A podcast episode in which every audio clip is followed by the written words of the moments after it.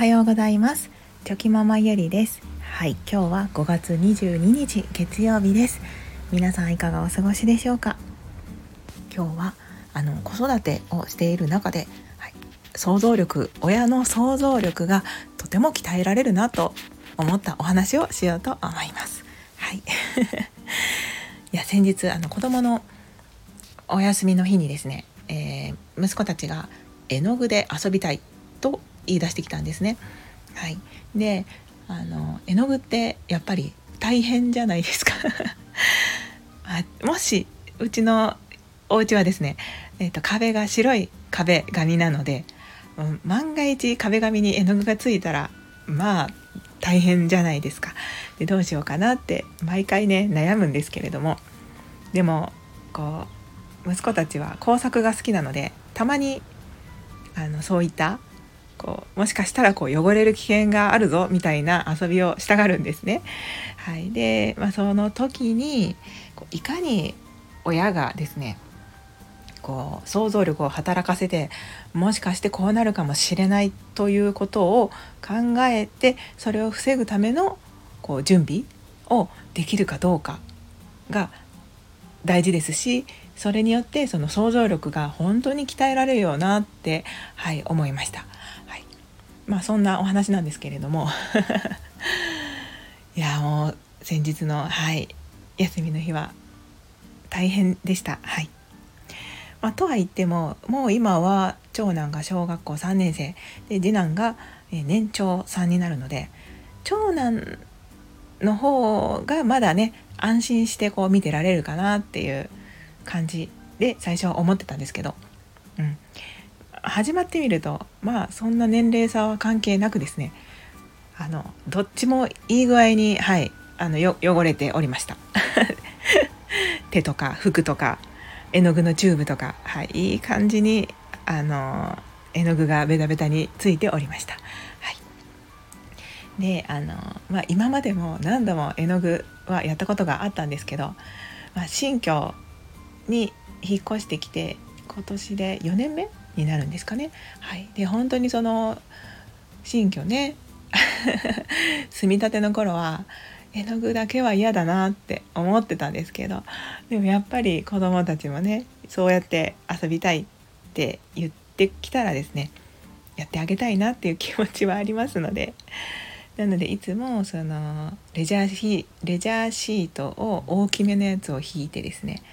でもその水を洗あハケハケ絵の具のハケを洗うハケじゃないですね。筆を洗う入れ物とか雑巾とかあなんかとにかく準備できるものを完璧にしてそれで、まあ、この中でやってねってやってたんですけど。でも今年や初めて今まではそのスタイルでやってたんですけどやっぱりその地べたにレジャーシートを引いてやりますのでこうふとした時にね足についちゃったりとかってことがあったんですね。でそのままねリビング歩かれた時にはもううわこんなとこにも絵の具がってなことになるので そういった失敗を繰り返しながらあの今年は一応レジャーシートの上にちょうど良いサイズの、まあ、テーブルを、まあ、以前から購入してたものがあってあそういえばこれをちょっと置いてみようと思って、うん、その前よりはだいぶ彼らも成長しているので限られたスペースさらに限られたスペースでこう絵を描くことができるかなと思ってテーブルを出してでそのテーブルにもちょっと大きめの、えーと、ビニール、まあ、ゴミ袋ですね、はい、大きめのゴミ袋をちょっと裂いて使ってテープで貼ってそれでまあ机が汚れないようにしてですね。はい、でその下にも必ずレジャーシートは敷いてたんですけどあのそれでやってみると机の上でやらなきゃっていうその縛りができた分ですね今回は足につくこともなくあの、まあ、服もそこまで汚れることもなくですねで手についたとしてもまだ今までよりだいぶマシだったんですよね。で片付ける時もあのゴミ袋をそのままペットね貼ってたテープをペット剥がしてあのゴミとともにくるくるくるっとこう巻き込んで片付ければもうあっという間に片付けも終わりましたのでなんかとてもいい感じに、はい、できましたなのでやっぱりその机を置くってことが大事だったんだなってことを今回改めて思いましたなんか下で自由にこのレジャーシート内でやっていいようになっちゃうとなんかレジャーシート内だったら多少絵の具がこぼれてもついてもいいやっていう気持ちに多分無意識のうちになっちゃうんですよね子どもたちも。でもなんか机がそこにあるだけであ机の上だけでやらなきゃっていう気持ちになるみたいで、まあ、年齢も関係してたのかもしれませんがなんか今回は本当に大変ではあったんですけどとてもはいあのマシでした。そんなとこからもあの彼らの成長とやっぱりその環境というかどういった方法が一番よ、まあ、汚れにくいかみたいなこうベストな状態っていうのがあるんだなってことを思いましたしそういうその人間のその無意識のなんか無意識にやってしまうことというか無意識に守らなきゃとか無意識にはみ出しちゃいけないみたいななんかそういったあの人間の考え方も見れてなんか面白いなってはい思いながら彼らを見ていました。でなんかその絵絵をですね描きたいって言ったからどんな絵を描くんだろうって親としては思うじゃないですか。じゃあ長男が描いた絵がですねハンバーガーの絵だったんですよね。でそれを見てまあ次男もその真似をしてハンバーガーの絵を描いてたんですけど。なので2人揃ってハンバーガーの絵を描いてですね。でその途中から多分思いついたのかあそうかマックのポテトとジュースも描かなきゃみたいになってなんかマクドナルドの、はい、ハンバーガーセットの絵が出来上がっておりました。あハンバーガーの絵描きたかったんだと思って。